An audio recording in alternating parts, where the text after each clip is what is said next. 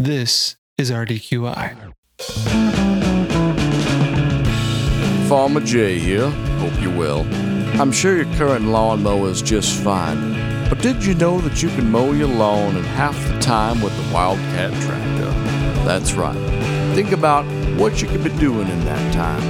You could be tending to your crops, maybe feeding your goats, but really, you'll be saving a lot of time. Call your local Wildcat tractor dealer and ask the sales representative about the X350T riding mower. Hey, Dave. Do you have a favorite accent? Of course I do. It's uh it's a Chicago accent.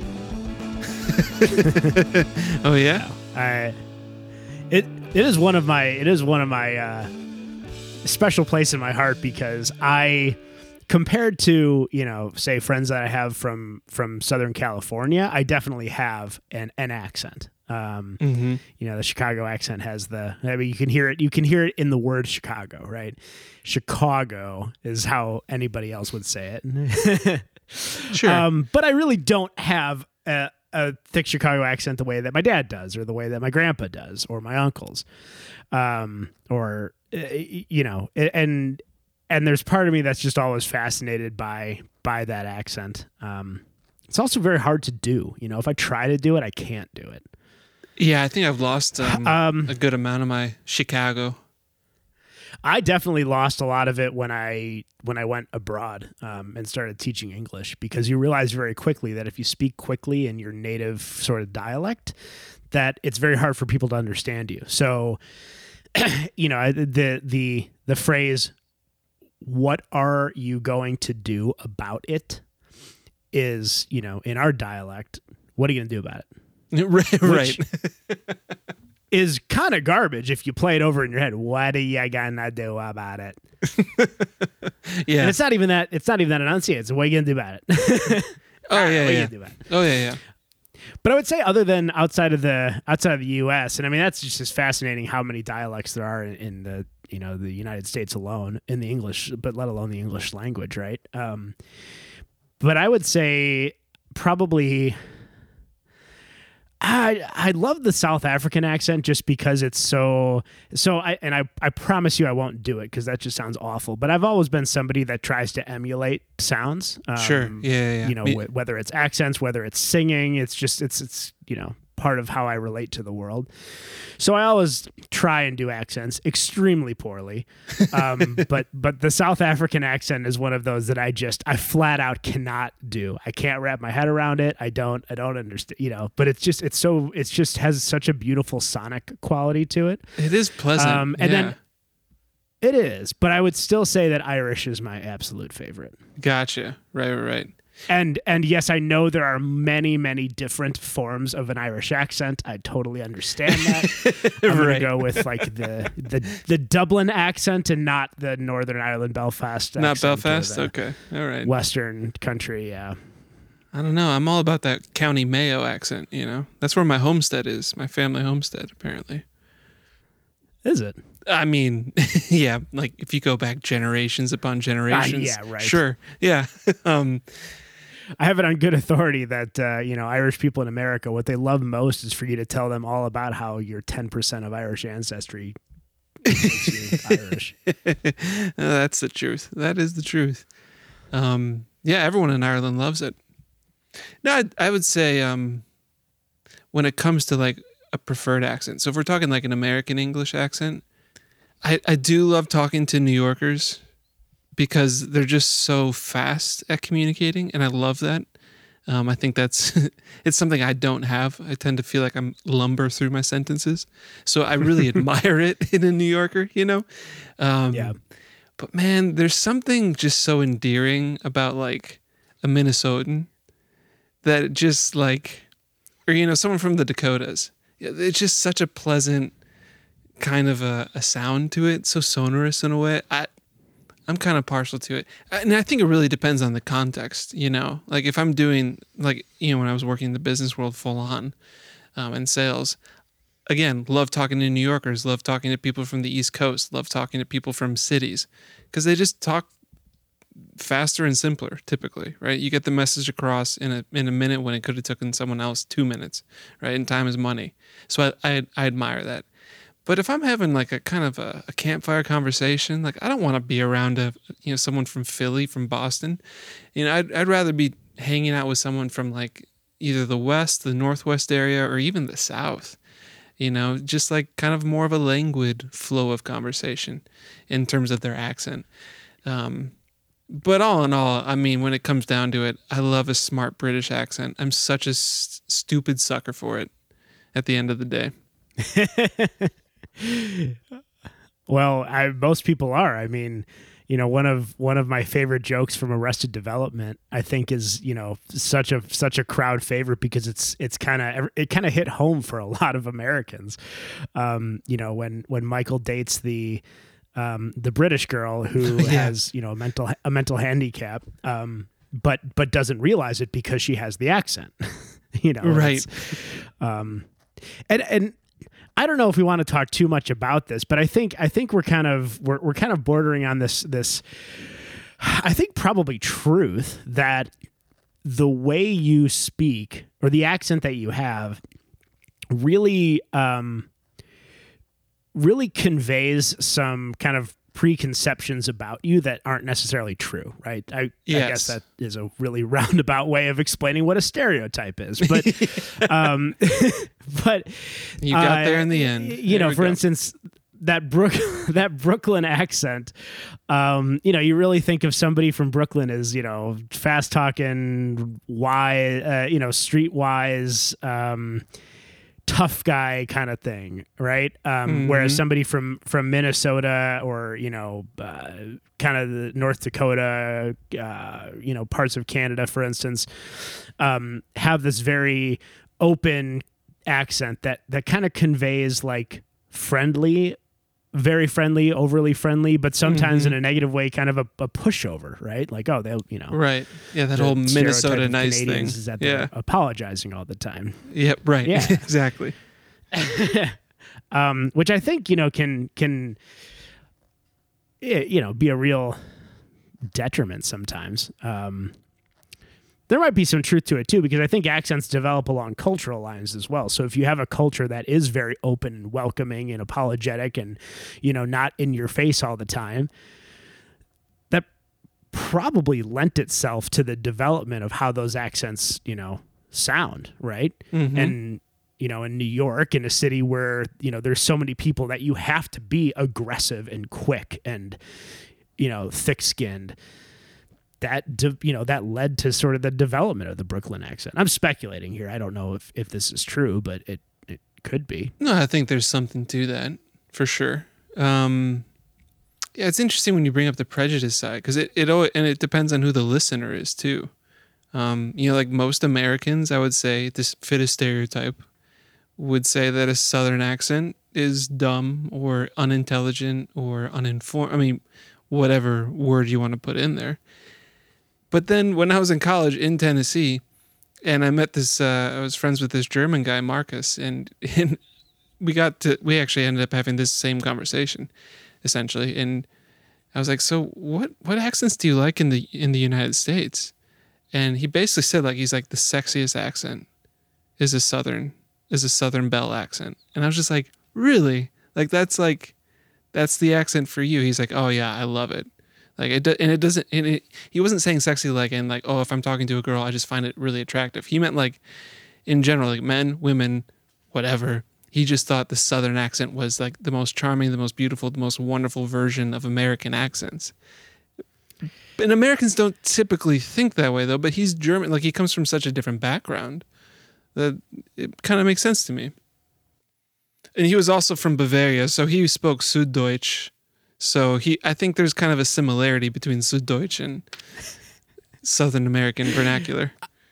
I I think so. I think so. And I, but I see it too. I mean, you know, th- there's a there's a lot of variety in in accents of the South, right? Like a Mhm. Texas versus a Louisiana versus a Virginia accent, way different. Right. Yeah, yeah, yeah. Um, but that that kind of Virginia, um, you know, into the Carolinas, like that kind of accent to me has a swagger to it.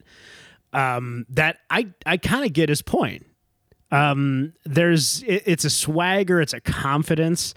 Um, it's uh, y- you know, hey, I'm I'm here for you, but don't don't take me for a fool. You know, don't. Sure, It's, sure. it's uh, a little intimidating but but i you know and i say this as a northerner right i mean these are these are obviously not my my and and they're not my actual feelings but if i just think about what the what the sound of you know that that accent that makes me feel this kind of intimidation almost but then there's the sort of the louisiana mississippi accent that to me it it reminds me of, of kind of the stereo and, and it's it's a it's a stereotype reinforced by pop culture but of this you know kind of hillbilly uneducated person right that's and, Right. and you know after hearing Cletus from The Simpsons for years and years and years, who is, right, you right, know, a, a caricature, but it's that accent reinforcing the stereotype of just this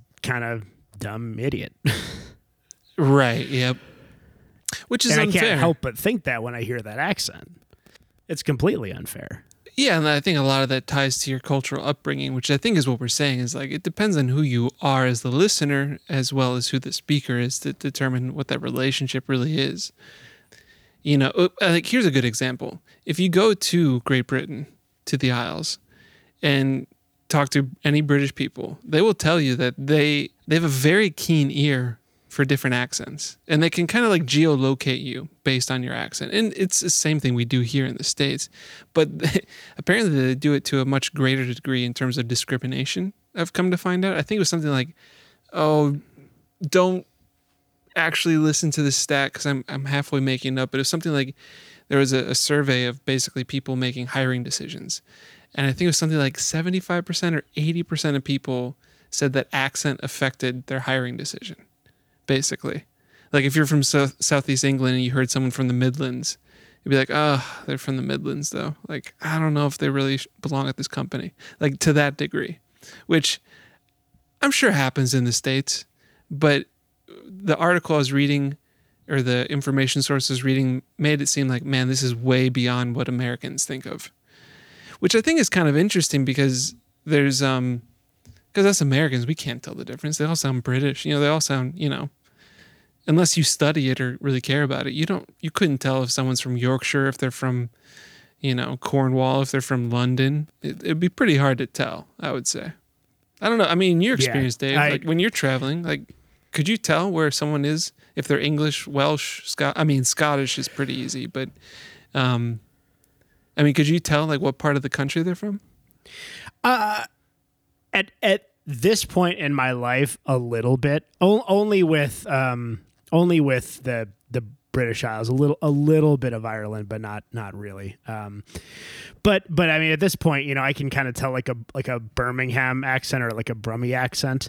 Um it it I can kind of hear it, and when you start watching um I mean uh what's it? Peaky Blinders is probably not a great example but in a, lot of other British shows, uh, like um, Sherlock, for instance, the Brummie character is typically like the dunce, right. um, yep. or, or, you know, uh, the, the bit dummy who runs the pub in the countryside. You know, um, a- and, you can kind of tell, oh yeah, this is this is like the lower class. Uh, you know, or, or it's it's trying to portray the lower class of of Britain.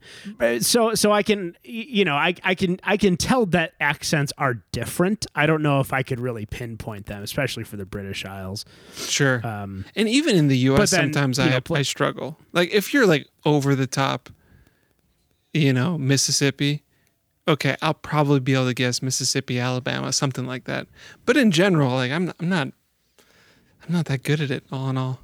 But here's what here's why I bring up the the British Isles though is as part of preparation for this episode. I was thinking like, okay, are there any examples of like accents changing over time that have been documented, right? Because we've only been recording human voices as a species for like what a hundred and some odd years, not terribly long. So it's not like we have like a huge record of like, well, here's what Alexander the Great sounded like. Here's what you know.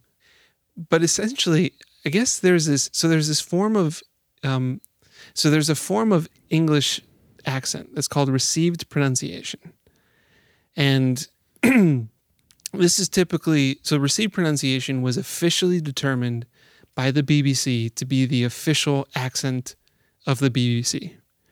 Right? So which is kind of funny for us to think about, but even in the US like most news anchors and radio hosts they kind of have a general American accent to it, right? You know what I'm talking about? That you know, the uh, the anchorman voice, that sort of thing. I guess the BBC felt Yep. the need to like formalize this process back in I think the 20s, maybe the early 30s. And so they decided that received pronunciation was going to be the only way to speak on the BBC. And received pronunciation comes from basically the boarding schools of England. So, because, and it's received as in like it's taught to you, right? So, in these boarding schools, you'd be taught a particular way to speak English. And because to attend these boarding schools, you had to be wealthy or powerful, basically, or your parents did. It kind of became associated with the upper classes, like Oxford English could be is kind of the same thing. So when they made this decision in the I think I think it was the late twenties to make the BBC radio the official accent to be this pronunciation style, it kind of started to change society a little bit because more people used it because they heard it on the radio, right? Because it's hard to use an accent that you've never heard, right? You're not going to make up a new accent unless you're incredibly creative. So if you start hearing it in your daily news intake or you know daily audio intake, you start to use it more and more, right? And so the received pronunciation, like the, if you basically listen to any radio broadcast from like World War II that is a British person, there's received pronunciation for you. And so what's funny to me is that it kind of went from being like this hoity-toity language or accent rather. It was like a distinguishing marker of like I'm educated, you know, I went to Eton and I went to Cambridge whatever. Of course, it was probably more like no, I'm not going to do an imitation. Anyways, so it was kind of a class distinction. It was a class status. Um, I'm sure it played out very well in culture if you're trying to achieve, you know, civil service and all that sort of thing. And then it becomes the official accent of the, the British Isles. And then now it's it's fallen out of favor to the, the point where I was reading this British Library article and there's something like maybe 4% of British people actually speak with this accent anymore. And in fact, most young people shy away from it and bring in regional accents and regional dialects to try and distinguish themselves from having a rece- received pronunciation. So I, I find it fascinating how there's like the ebb and flow of like, oh, this isn't cool anymore. I don't want to talk like that. Like I don't want to be associated with these, you know, upper class snobs over here. I'm going to start doing something different. I think that's fascinating. Yeah, you know, uh, I think it, it's, um, you know, I, I had a roommate in college who was from New Hampshire. Um, so, so he said a few words um, like scallops as as scallops, but for the most part, I didn't really notice much of a difference between his accent and, and mine. Um, his his parents and aunts and uncles and really everybody else in his family when I when I met them. Um, just incredibly, incredibly thick, you know, New England Boston accents Mm, yeah. The the stereotype of you know Pakika and Harvard Yard. I mean, exactly like that, except you know actually the accent and not my terrible attempt at it. sure, sure. Um, but but but I, it always fascinated me how why did he not have the accent? But his parents did. He grew up with his parents. Mhm. Um, and I didn't really notice it at the time because I think it's less noticeable in the in the place that you grow up because he was never really able to explain it to me. Um, but people tell me the same thing about you know my dad. My dad has a pretty you know much thicker Chicago accent than I do, sure. Mm-hmm. um, and I never really, I, I never really realized why. And I think part of it comes down to just the amount of different language, different accents and things that you're exposed to. You know, a, Sure. my dad wasn't watching a lot of British TV shows when he was growing up, and No. not that I was either. But it was just more, it's more available, it was more accessible. well, and did your dad Um, study a, a foreign language? Mm, maybe Spanish. I don't think so though. Gotcha. But certainly he never lived in the Czech Republic for a couple of years like you did. Yeah, but it's but it's not that at all either because I uh, you know a lot of people that that you and I grew up with who are also lifelong Chicago people who came from big Chicago families um they don't have it either. And you know, I don't think it's really the experience. So I wonder, do you think that part of like why your dad, his particular style of the Chicago accent he has, do you think it's because of the time period he grew up in, and that people just back then, you know, the generation he was learning from just sounded more like that, and then the generation that we learned, you know, our generation, we learned from them, and then but we learned from a wider pool of people, maybe. I mean, do you think it's something like that? Like there's more diffusion of ideas, or I think there's a bit of globalization involved. Um, you know, as as the digital world, you know, makes us more and more connected. It's just you just going about your day-to-day life, you just have more exposure to people from all over the world. And I think little by little, generation by generation, you tend to lose the a little bit of the regionality of your accents just be due to exposure, due to exposure to all of these other people. You know, I, I noticed that in myself when I taught in the Czech Republic that my you know, I would come home and I would speak differently, and then I would, you know, kind of fall back into my my Chicago pattern. But um, it it you know it took a little bit because I I I was just pulling my accent a little bit more towards this this center, and by center I mean, you know, if you were to take every accent in the world and and just try to find the midpoint where Sure. all of those kind of intersect, that's the middle, right? gotcha? Um, Yeah. So yeah, yeah, I think it's you know it's just it's slowly, slowly. I guess more of that is kind of fading away. But there's also something sad about that, which is sort of why I went back to Chicago. The Chicago accent being one of my favorites is because it's really part of of how I grew up. You know, it's when I hear somebody with that accent now, I think about family parties and hearing you know my aunts and uncles and my grandpa and grandma talking. Um, Sure, you know, and just, just not a bad but association. but it's but it's dying out. You, it's not, but you hear that accent less and less. And I live, you know, somewhat close to Chicago. right, right. Be yeah, it's a little different for me. Obviously, I left, but yeah, I, I feel you. Yeah, well, that, you bring up a good point because I'm I'm a parroter as well. Like if I it, this gets me in trouble all the time because I'm not good at enunciating accents, right? And so I'll be talking to someone who's Australian, and I'll start to mirror the, the the way they phonate. So I'll start to do a bad Australian impression, basically. And if I don't catch myself, like, man, I can go on for sentences. It's bad. It's not good. But because I have a phone and YouTube, like I, I can do like my brain is processing how a Japanese person speaks English, how a German sper- person speaks English, how a Dutch, you know, like you just name it. Yeah. Like I'm processing how a non-native speaker even speaks English, and I'm kind of including that a little bit, probably just a little bit, because for the most part, I talk to native English speakers, mostly Americans, right? So, like bringing in all these different influences, I could see how that would kind of start to balance things out. Because yeah, I left. So I moved from what Chicagoland area when I was 16, and went down to Texas, yeah. and then went to university in Tennessee. So 16 years, basically more or less, in the Chicago area, then about eight years in the South, ish. I mean, Texas isn't the South. Um, similar accent, but it's culturally a different place, and um, it really softened and rounded out my accent. Uh, for sure. And it's funny because when I hang out with Chicago people, I will notice that my Chicago will start to come back. like it just they just bring it out of me, you know? Like cuz that's when I can go into parrot mode but be like, "No, this is Actually- like this is home field advantage here. Like I feel good about this." it's fascinating how that that impacts you. I actually met a girl once um, who I can't remember exactly how long, but she lived in Scotland for like a very sizable portion of her formative years, um, and then moved to America. And you know, day to day had an American accent you'd never notice. Um, but she would she would get drunk, and she would not all the time, but she would burst out in sentences, and they'd have a very clear Scottish brogue to them. Um, it was sort of this like I thought she was fake. I thought she was faking it at first until I spent more time with her, and then I realized no, this is a real thing. It's it it is legitimately coming out like that because she'll be like, "Oh, sorry guys." I don't know why you'd apologize for it, but well, no, I, it's a I mean, accent. yeah, but if if it's your own accent, you might not find it beautiful, you know? Kind of like when you hear your That's voice true. for the first time, you're just like, "Oh, that's ugly." Like I hate it, you know?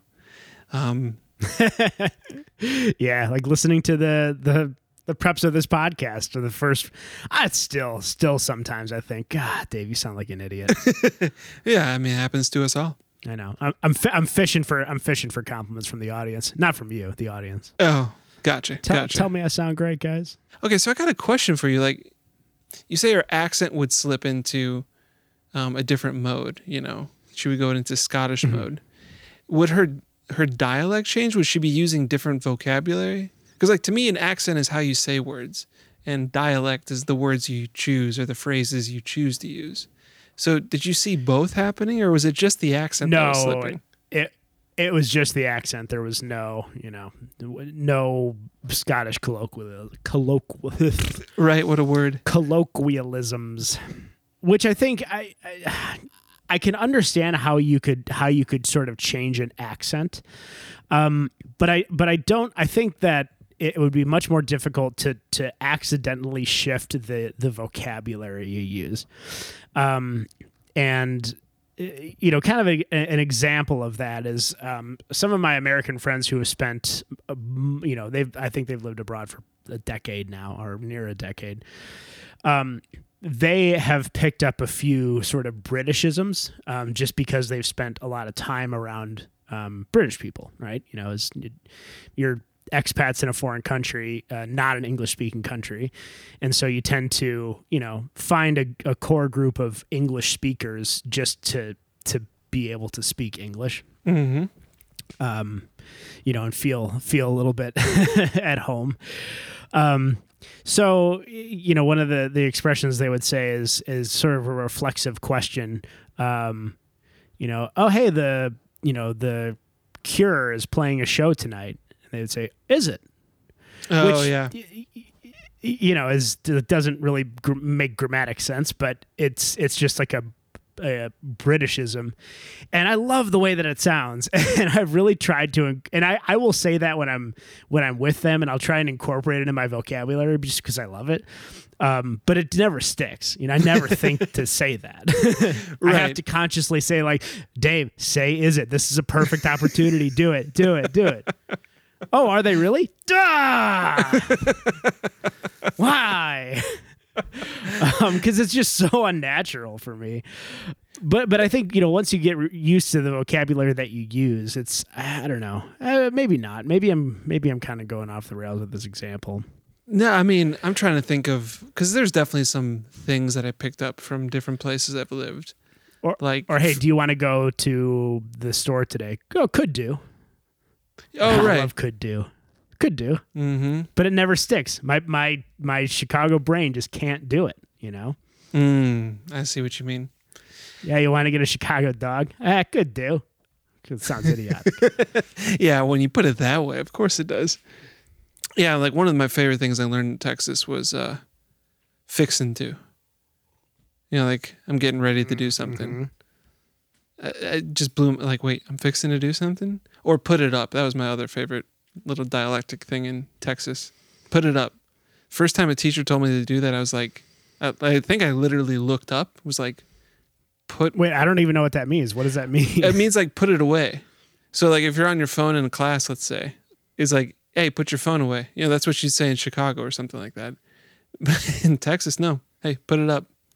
It's like up where? Like what do you like up my like my rear end? Are you offend? Like is this a, an attack here? Like what are we talking? no, just just put it away. But th- and that's dialect, which is obviously Now, different so than accent. Yeah. Right, right, right. So, so to that point, though, I I largely think the the fact that the English language has so many different accents and dialects, regional accents, regional dialects, is a great thing for developing the mind and helping you helping people who in who who kind of look at that with an open mind to really understand the world and and the different perspectives and ideas and and just be more open minded to them. Um, and it, it just helps with with communication around the world too. And the, and the reason why I say that is, you know, you and I can understand somebody from the UK for the most part.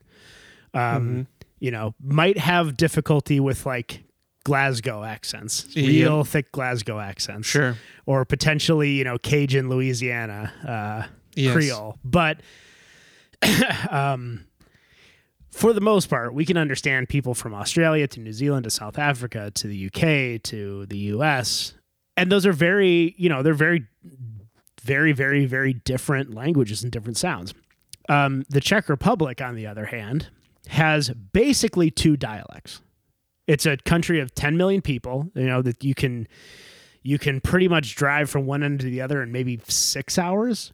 Mhm. Um, it's very very small geographic country, and Czech is only spoken there and nowhere else. So Slovakian is a similar language, but it's not exactly the same.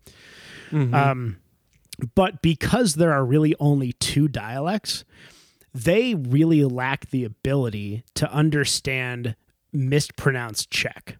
So when I was teaching English Oh, to Czech people, they would mispronounce words all the time, but I would understand what they were saying because I, I mean, I, you know, I can hear the words, but I can hear the words because I have heard that same word said so many different ways in so many different dialects.